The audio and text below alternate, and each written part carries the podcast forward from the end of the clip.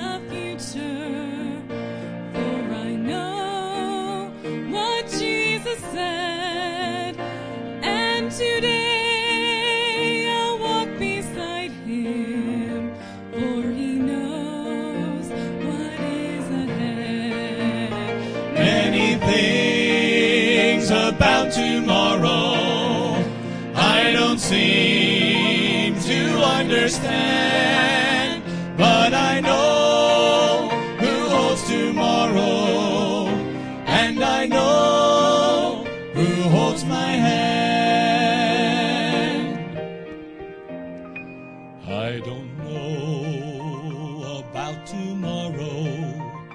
It may bring me poverty, but the one who feeds the sparrow is the one who stands by me.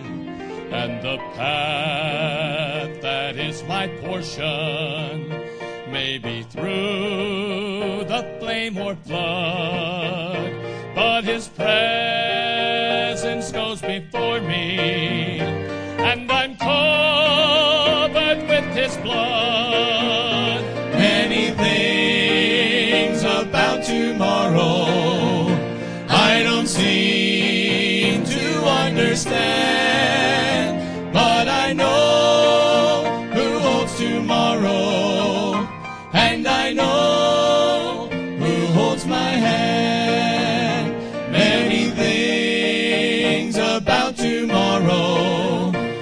I don't seem to understand, but I know who holds tomorrow, and I know who holds my hand.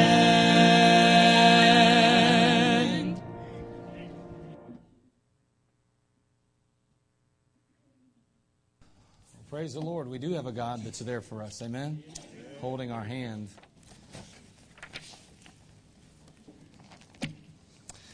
Well, we do have our um, New Year's service on Wednesday. It'll start at 8 o'clock. Wednesday at 8 o'clock. And we're going to be having some refreshments and food. But let me just say it this way whatever you bring is what we will eat, okay? So you bring a covered dish, all right? Don't bring something just for you. I got two pieces of chicken and a little bit of potato, and I'm good to go. No, bring some for the rest of us, all right? And uh, I like fried chicken. You could bring some for me. Um, I like potatoes. I like all kind of things, as you, my wife would uh, tell you. But, but literally, bring something with you, and whatever we have, we have, and whatever we, whatever's left is left. But I don't think there'll be much. So bring it in Wednesday night. Uh, it'll be we'll be open a little early if you want to stop in for a few minutes early. Bring it right at eight. That's fine too. We'll get things started. Our service will begin at eight o'clock, and we'll be having kind of a light night type thing. So we're going to have a number of preachers, five minute messages for those that are what junior high and up, and uh, those that are junior high below junior high are only three minutes. So there might be some children sharing the word of God. There'll be some adults. There'll be some teenagers. And again, we're, our, we're giving our young men an opportunity to preach the gospel, to give an opportunity to proclaim the truth. And I'm going to ask you to stick to the blood. I'm going to ask you to stick to the, to the, to the message of salvation. I'm going to ask you to stick to the basics, the fundamentals. Uh, we don't need anybody getting in here and teaching on economics or anything, all right? We just want the gospel, the basic fundamentals of the Word of God, all right? So nail it, knock it out, leave all that other stuff to me, and that'll be good, all right? Now, um, that's what's going on. We'll have a good time. And you're going to want to be here. If you're able to be here, by all means, plan on it, all right? Okay, Mark chapter 6 today. Mark chapter 6, beginning in verse 1. Take just a few minutes today. Again, next week we'll have our Vision Night on Sunday evening. 6 o'clock will be Vision Night. And of course, we'll be unveiling our new theme. This past year, we had uh, Fight the Good Fight. Uh, oh, we lost one of our banners there, I see. And uh, oh, I know what happened to it. We gave it away already. Uh, there's another church that uh, found out uh, that, you know, was talking about using that as a theme. And so we offered to give them all of our banners and all of our stuff. And, and of course, the preacher asked me for my series and all. No, he didn't. But anyway, he did ask for the banners at least, okay? So, so we're going to give away all the banners and anything we have around that'll help them and all the files that we have for things, you know, just so that they don't have to recreate the wheel, if you know what I'm saying. There's no reason to do that. And those banners can get expensive. They might as well use them. And so we're excited about that. So that's where the one went, I think. We sent it to them already. We'll get the other ones to them later. But uh, next week we'll unveil our new theme. And uh, certainly trust you'll be around here on uh, I think it's the fourth. The fourth, I believe, is the Sunday night. And so we'll look forward to seeing you next Sunday night then for our vision night. Mark chapter 6, beginning in verse 1. We're going to read through verse 3 here. And uh, then we'll, we'll, just go from there. Um, who knows where we'll end up today? I, am not sure. I, I'll tell you what, I was tempted just to bring a little gift up here and talk about a gift today. Um, I really was. And, uh, uh, but, you know, there's so many ways you can go with the Word of God, isn't there? So many things you can share, and so many things you can give uh, from the Scriptures. And so today I want to look at this thought. Mark chapter 6, verse 1.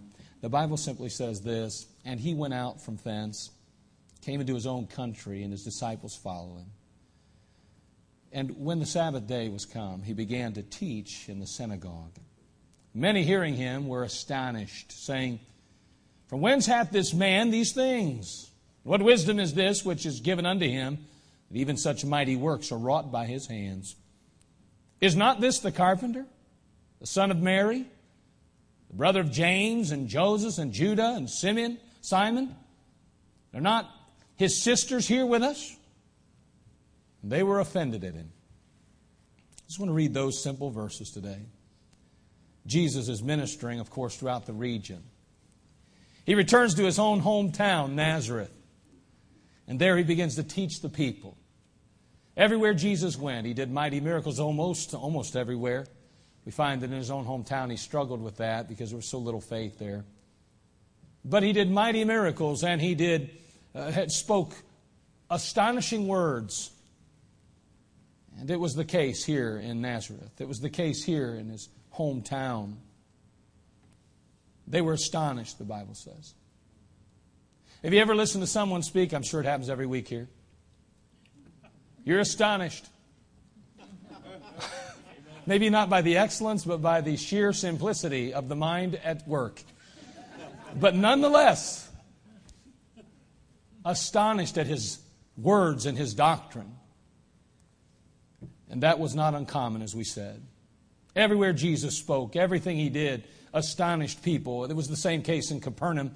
Uh, the Bible tells us in Mark chapter 1 verse 22, and they were astonished at his doctrine, for he taught them as one that had authority and not as the scribes. It was the same case at the Sea of Galilee and throughout the coast of Decapolis. The Bible tells us there in Mark 7, it says, and were beyond measure astonished, saying, He hath done all things well. He maketh both the deaf to hear and the dumb to speak. Everywhere Jesus went, people were astonished at what he said and what he did. It was the same way in Jerusalem itself. The Bible tells us that Jesus had, of course, cast out the money changers. Uh, he had, had cast them out of the, of the synagogue, if you will. He drove them out for selling things and making his house, as he called it, a den of thieves, when in reality the world should know it as a house of prayer.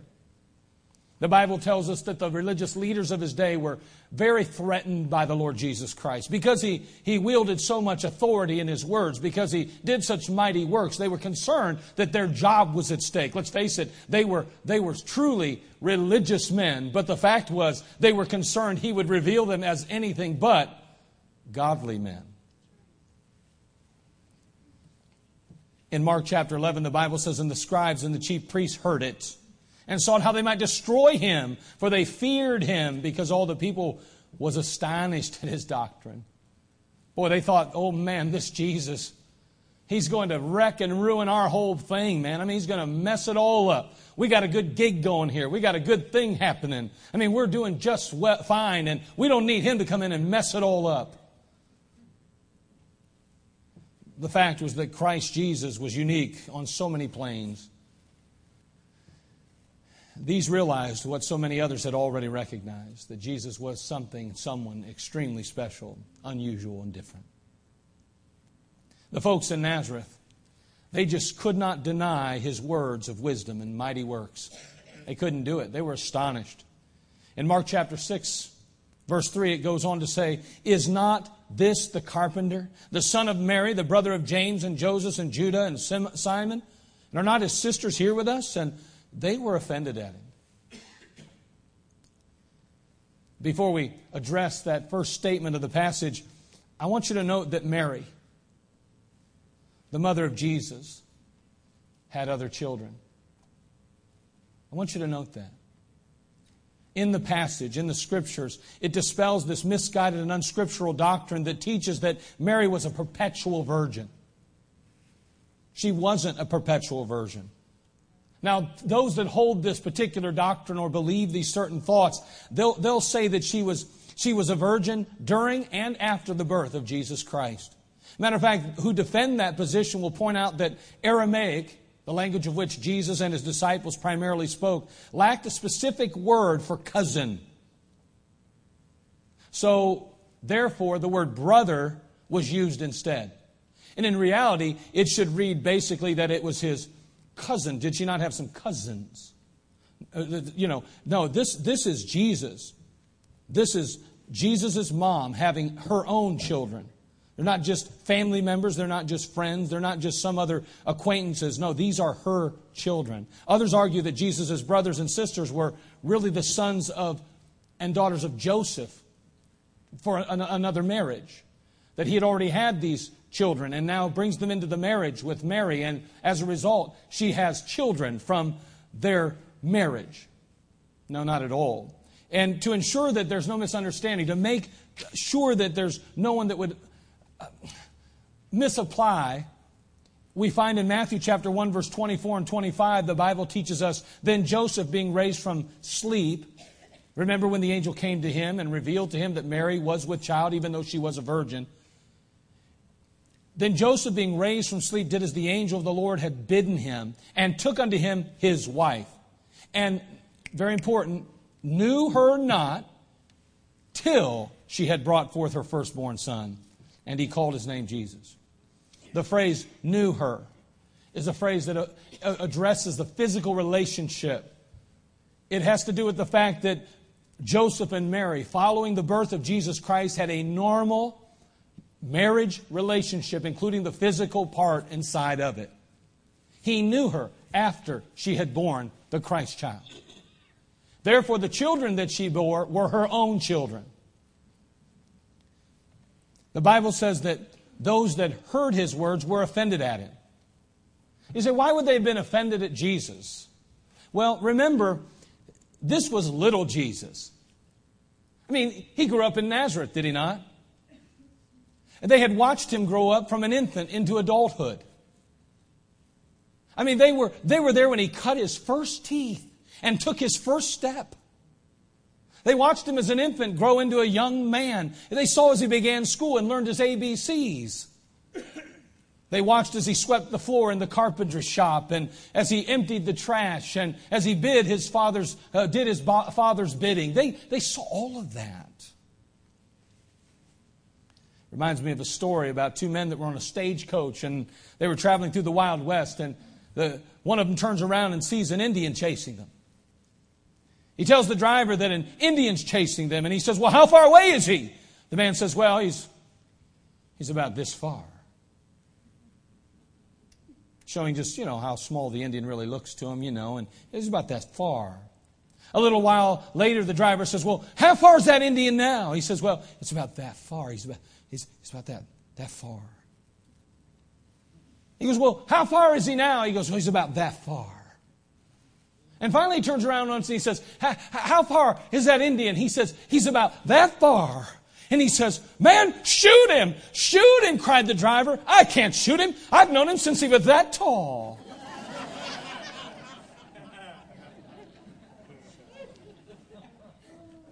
These in Nazareth had known Jesus since he was that tall. And now he stands before them proclaiming this doctrine, these truths that in reality could we could say kind of go against what they had been taught by the Pharisees and Sadducees. You say how would you say that or why would you say that? Because the Bible teaches a Christ would come. I know but they didn't. They didn't want Jesus to show up. They didn't want Messiah there because he had wrecked and ruined their whole thing. I mean, they were having sacrifices and they were taking care of the business and man, they had a good job and boy, things were working well for them. Man, Jesus comes and ultimately offers the ultimate sacrifice on Calvary and pays for the sin of the world. There's no longer need for them. They're offended at him. They've known him since he was that tall. And you know, if you're not careful, let's face it, familiarity breeds contempt. Those kind of things happen in churches, you know. Well, I know the pastor real well. And if we're not careful, we forget his position and we only think of the person. Be very careful. Be very careful with things like that. Young people, your parents may be showing you a tremendous amount of flexibility and uh, they may be being very kind to you. Don't get so familiar with mom and dad that you think somehow they're your buddy. They're not, they're still your parents, and you need to obey them. But familiarity can breed contempt and become a stumbling block, as it did here in Nazareth. However, they couldn't deny his teaching, could they? But they were trying to reject the source. That's little Jesus up there. Who's he think he is? Telling us about this and that. I mean, I've known him since he was that tall. Man, I bounced him on my knee. Who's he think he is? Boy, they were offended at him. Then we come to our statement. Verse 3 opens up Is not, is not this the carpenter? Is not this the carpenter? You know, that statement intrigued me. It kind of it kind of got to me. I know that they should have recognized him as Messiah. They should have known him and recognized him as the consolation of Israel, even as Anna did, the prophetess. They should have known that he was Jehovah God in flesh, come as prophesied in the Old Testament scriptures. But they didn't. But what really stood out in my mind was that they called him the carpenter. In a parallel passage found in the book of Matthew, the verse reads like this Is not this the carpenter's son? Now, wait a second. Is this a contradiction of the circumstance or the situation? was he the carpenter or was he the carpenter's son, we may say. But wait, maybe I, I'm wondering if there weren't people that said both. Is it possible? Of course it's possible. There were some that said, Is not this the carpenter? And there were others that said, Is not this the carpenter's son? And I believe that we learn a very valuable truth here. A very important truth that sometimes is overlooked, I believe. And here's the truth Jesus had become what his daddy was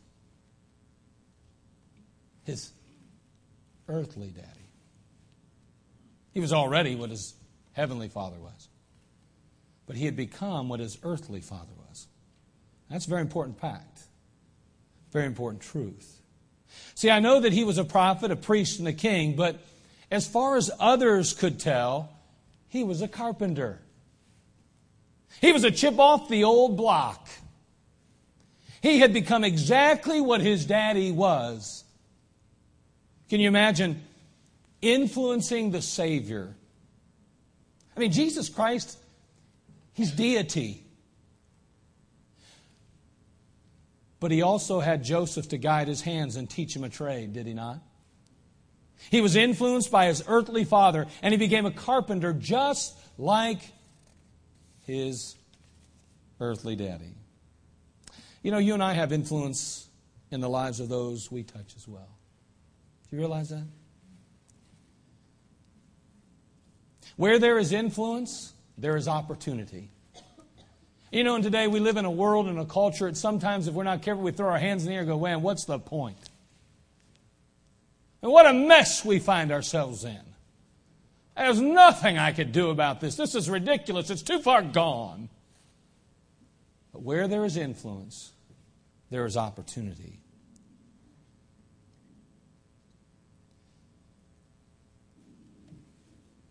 Wonder if your influence drives people toward God or away from Him. Does your influence inspire them to love and worship the Master or to neglect and disregard Him? What kind of influence do you have on those you touch today? I mean, think about it. Joseph. He's basically Jesus' stepdad. And yet, what we find is that he has tremendous influence in the life of his son. His son becomes the carpenter, or known as the carpenter's son. What will our children be known as? What will those we influence be known as?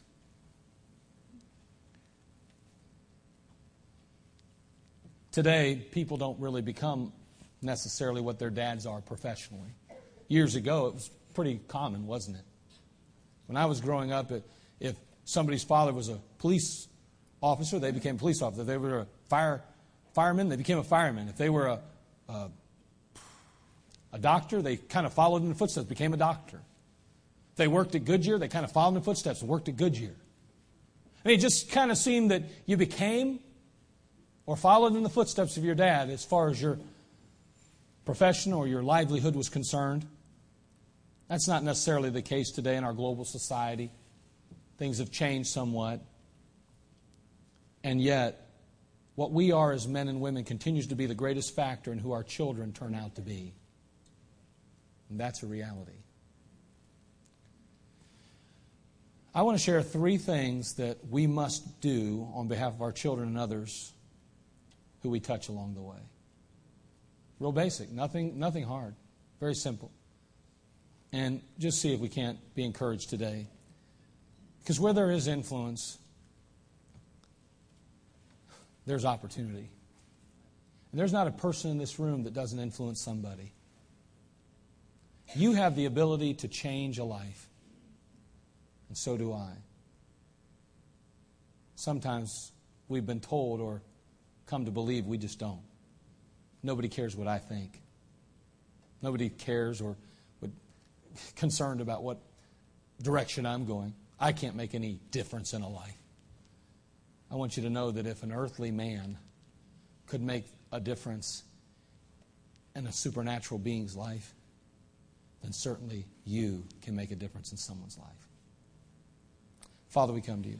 Bless us in these next couple of minutes be glorified in everything that's said and done. Speak to our hearts.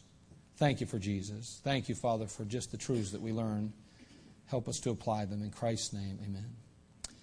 Some things we need to do, must do, on behalf of our children and others that we touch along the way. Number one, invest. We need to invest. I want to encourage you to make an investment in your children's and in the lives of others. You need to invest. It's so imperative that we do that.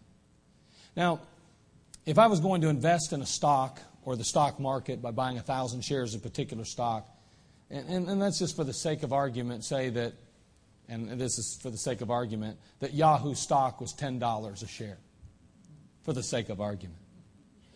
And so I take Yahoo stock and I, I buy, I'm going to buy 1,000 shares. Well, 10 times 1,000 is what? $10,000. I'm going to invest $10,000 in Yahoo by purchasing their stock. When I make that investment, initially it costs me something. It's not till down the road sometime, hopefully, that it produces, that it yields a yield, that my investment pays off. Now, not every investment we make pays off, does it? We make investments in certain things, maybe financially, that in the long run fall to pieces. I remember, and I've told this story before, I made an investment years ago as a 20 year old young fella, 19 years old. I made an investment in Navistar International stock. I bought 100 shares of Navistar International at 7 and 5 eighths. I paid 700 and basically we'll just say $760, $778 for this stock, okay? I thought it was going to be big. I mean, it, it sold at almost eight. It was supposed to sell just two months later at 12. I got the inside scoop, man. I made an investment. It took, it, it definitely moved. But I got the paperwork that said, you have just received a split in your stock. I was like, yes, yes, a split in stock. I love when stocks split because if you have 100, now you have 200 usually. Usually it's a 2 to 1 split. It's wholesome. Mine was a 10 to 1. Woohoo! The problem was it was backwards.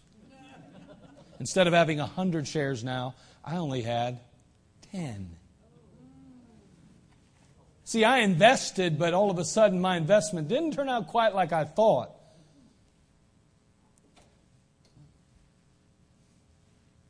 But I would never, ever, will I ever get anywhere until I invest, though. You know what? Because we're afraid of our stock, so to speak, we're afraid of our investment not yielding, sometimes we fail to invest in people.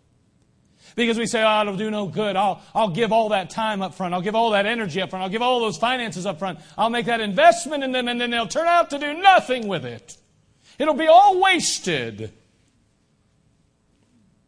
And you know, sometimes it seems that way. But remember something about investing in people as believers God is keeping record of the investment. What it yields on earth is not really what it will yield in eternity.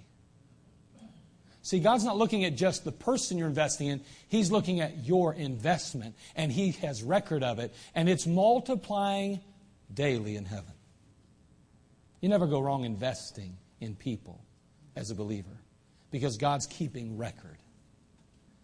If He has counted all the hairs on our head, if He is keeping track of every idle word, let me tell you, He knows every time we make an investment in the lives of others.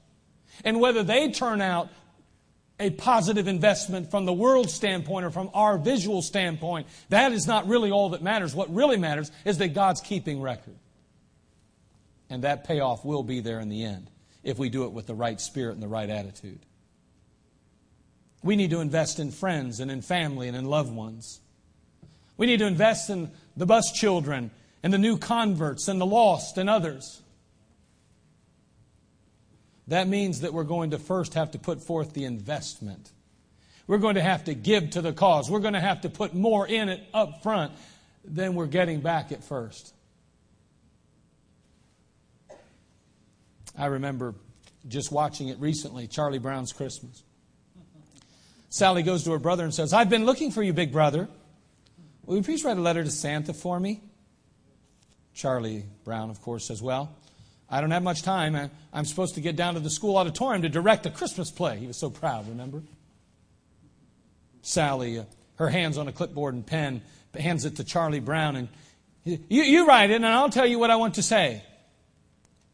Charlie Brown sticks the pen in his mouth and he says, Okay, shoot. Dear Santa Claus, how have you been? Did you have a nice summer? How is your wife? I've been extra good this year. So I have a long list of presents that I want. Oh, brother, Charlie Brown says. Please note the size and color of each item and send as many as possible. If it seems too complicated, make it easy on yourself. Just send money. How about tens and twenties? Charlie Brown says, Tens and twenties? Oh, even my baby sister. All I want is what I, I, I have coming to me. All I want is my fair share. That's what she says. Too often, that's the attitude we possess in life. And let me tell you, that attitude will keep you from investing in others because you're not going to necessarily get back what you put in, at least not in this life.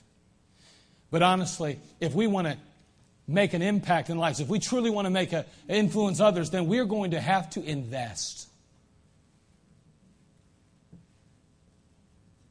God invested in us. For God so loved the world that he gave his only begotten Son, that whosoever believeth in him should not perish, but have everlasting life. God gave. his son, made an investment. Unfortunately, there are many that will not benefit from the investment because they'll choose not to accept the Son, Jesus Christ.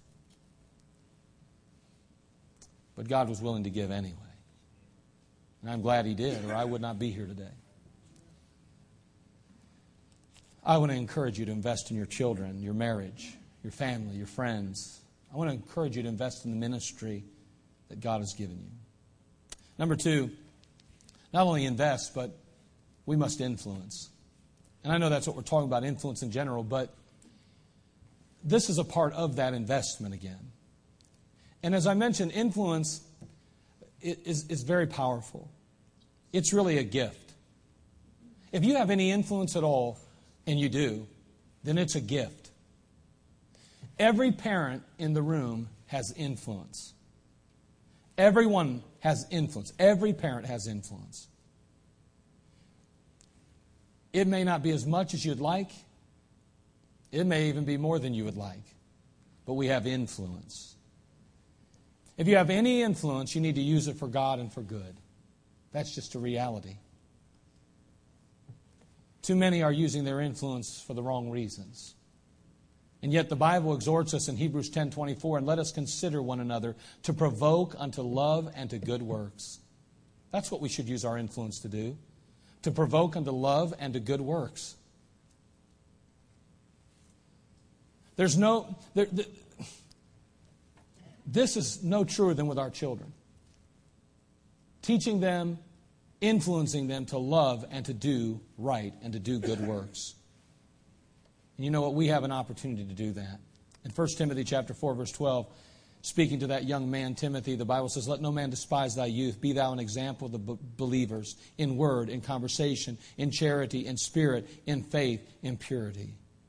Maybe you, as a parent, or maybe a grandma or grandpa, possibly as a, uh, uh, a bus worker, or maybe even a, a captain, or maybe you're just working in the Sunday schools, or possibly you sit in the pew each week, week in and week out, and you interact with a certain young person or a certain uh, other peer on a regular basis. Maybe you could be the one to challenge them to memorize a scripture, to possibly pray, or to be faithful in some area. See, if you have, if you are a human being, if you still are breathing, you have influence whether it be little or a lot, you at least have some. And let me tell you, that's a gift. You need to use it for God and good. And so must I. Invest, influence. And finally, we must instruct. It's so important that we instruct. Um, we need to teach. In the book of 2 Timothy, turn there if you would, please. Again, we're there in this time 2 Timothy chapter 1. When we consider our children and others that we touch along the way, we must invest, influence, and ultimately instruct. I think again of Joseph there working in the carpenter shop and Jesus being God in flesh. And yet, when he's recognized there in Nazareth, the people say, wait a second, is not this the carpenter? They knew him for what he had become. For 30 years, he's a carpenter. 30 years he's working in the shop. For 30 years, he's a chip off the old block, so to speak. 2 Timothy chapter 1 verse 5 Paul the apostle speaking now to Timothy his protege his son in the faith he says when I call to remembrance the unfeigned faith that is in thee which dwelt first in thy grandmother Lois and thy mother Eunice and I am persuaded in thee also I mean, his mother and his grandma had invested in Timothy's life. They had instructed him, they had influenced him. They had taught him the Word of God and passed down the traditions and passed down the faith. Timothy had become a byproduct of his mother and grandmother's investment and influence. As we mentioned the other day again, his father was an unbeliever.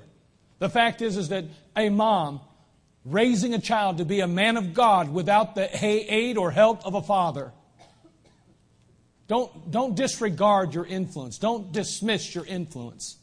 Don't allow the devil to tell you that you cannot make an impact or a difference in a life. You can. But let me tell you, if you have influence to make a difference for good, then you can also make a difference for evil. God help us to be the examples we ought to be, to invest in lives, to influence lives, to instruct lives. We teach them, but we're to warn them as well. Take your Bible, look at Proverbs chapter 1, would you please? Verse 10.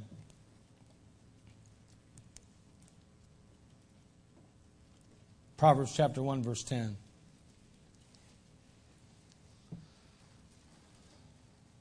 Proverbs is considered the book of wisdom.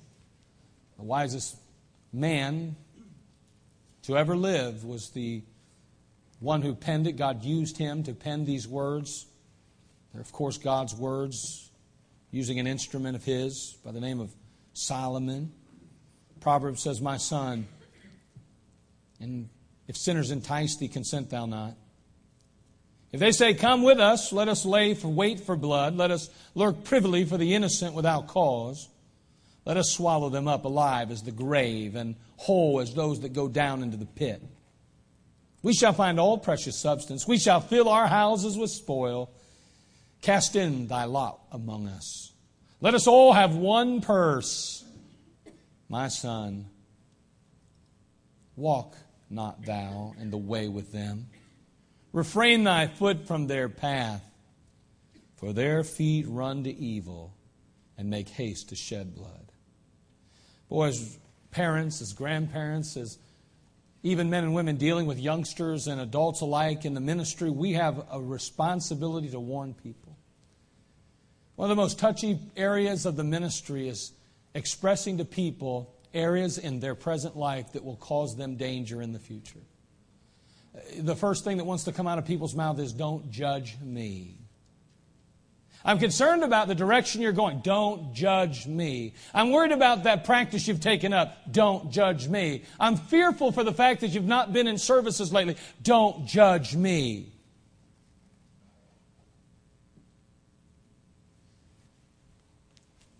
I'm not trying to judge, I just want to warn because I've seen it described and depicted in Scripture as well as in life. No animosity intended, there's no desire to hurt or harm, there's only to warn and help. Don't judge me. 90% of the time, that's the response, whether it's verbal or just heartfelt? Who died and made you God? I, nobody. I'm just reading what God says. He's still God, and I'm just trying to warn you. I want you to encourage you. I want to help you. Sad, though, isn't it? To watch our children, grandchildren, to watch our brothers and sisters in Christ, our friends, loved ones take steps, decisions, go in a direction that leads them nowhere good. It's even worse when we try to address it and encourage them and help them, and they say, Don't judge me. Isn't that hard? You ever had that happen? You're not trying to be mean. You're not trying to be better than anyone. You're just simply trying to say, I know where that path leads. Maybe you've traveled the path already. Or maybe you knew somebody that did, or possibly you read about it in Scripture, but you, you're warning them, you're trying to help them. Don't. That's sad, isn't it? May I say this? If you have influence in a life, you cannot be afraid of hearing those words you have to be strong enough to share what God puts on your heart in a loving, kind, considerate way. There are some that we can be very firm and strong with our children. There are some that we have to be a little bit more careful with our brothers and sisters in Christ. But either way, if we've truly loved people, we're going to help to We're going to seek to influence them for God and good, no matter the cost. And I want to encourage you to do that. I want to encourage you to live a life that places you on a platform where you have authority and influence for God and good. Because if you don't have influence for God and good, then you have influence the other way. You would never, ever, ever, ever, ever, Lord willing, take me home, I guess, if I break this. You never catch me drinking a beer because I'd be afraid one of these young men would misunderstand what was going on. Even if I have a right to, someone says, Well, you have liberty, you can do whatever you want. I'd still go to heaven drinking beer. I could drink beer and go to heaven. I could. I could. That's not the litmus test for salvation. Salvation and eternal life are wrapped up in one. You get saved, you're already going to heaven, you're good to go. But here's the problem I have influence. And I'm either going to influence for God and good, I'm an influence for Satan and evil. I don't care how little influence you think you have, you're influencing one way or the other. And I want to encourage you to think that through in everything you say and do. Think it through. Somebody's watching. And may I say today that no matter what, God is watching. And thank God that He's watching, and He's not standing in heaven with a big old baseball bat waiting to knock our heads off. He's there in heaven. He lovingly cares for us and wants to see us succeed on His behalf. He's so patient with us, so long suffering. Think about how many times God should have taken you out, how many times God should have spanked you, and He didn't sometimes. I mean, and God did something, somehow, some way, oohed us and wooed us to Him, but the fact is, is that He's so patient with us. We need to think about that when dealing with others, too, by the way. But remember, there's a God in heaven that loves you today. He made an investment in your life long before you even knew He existed. 2,000 years ago, He came, took His place on earth as a mere man, suffered the wrath of His creation, humiliated, maligned, and mistreated to make an investment in your life and eternity. There he was marched up Golgotha's hill, nailed to a cross, beaten and battered, bruised, humiliated on an old cross, giving his very life to pay for your sin and mine.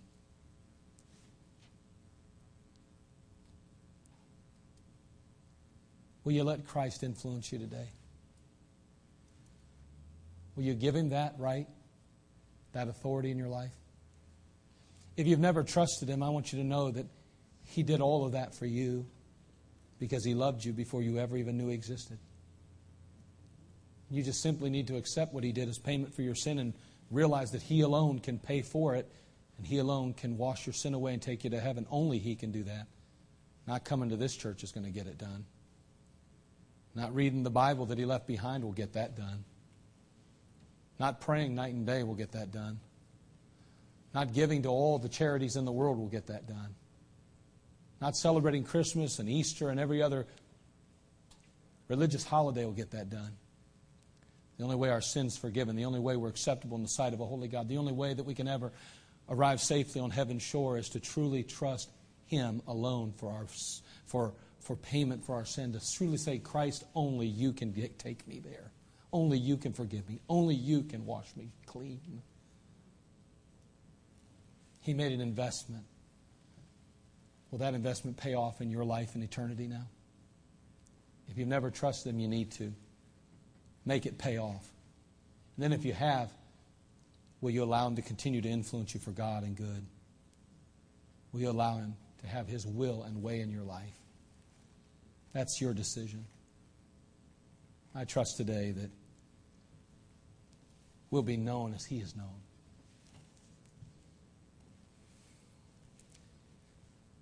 Is not this the carpenter?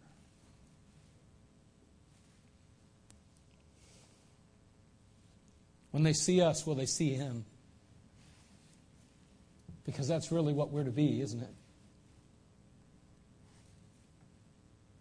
Christ like, just like the one who invested in us.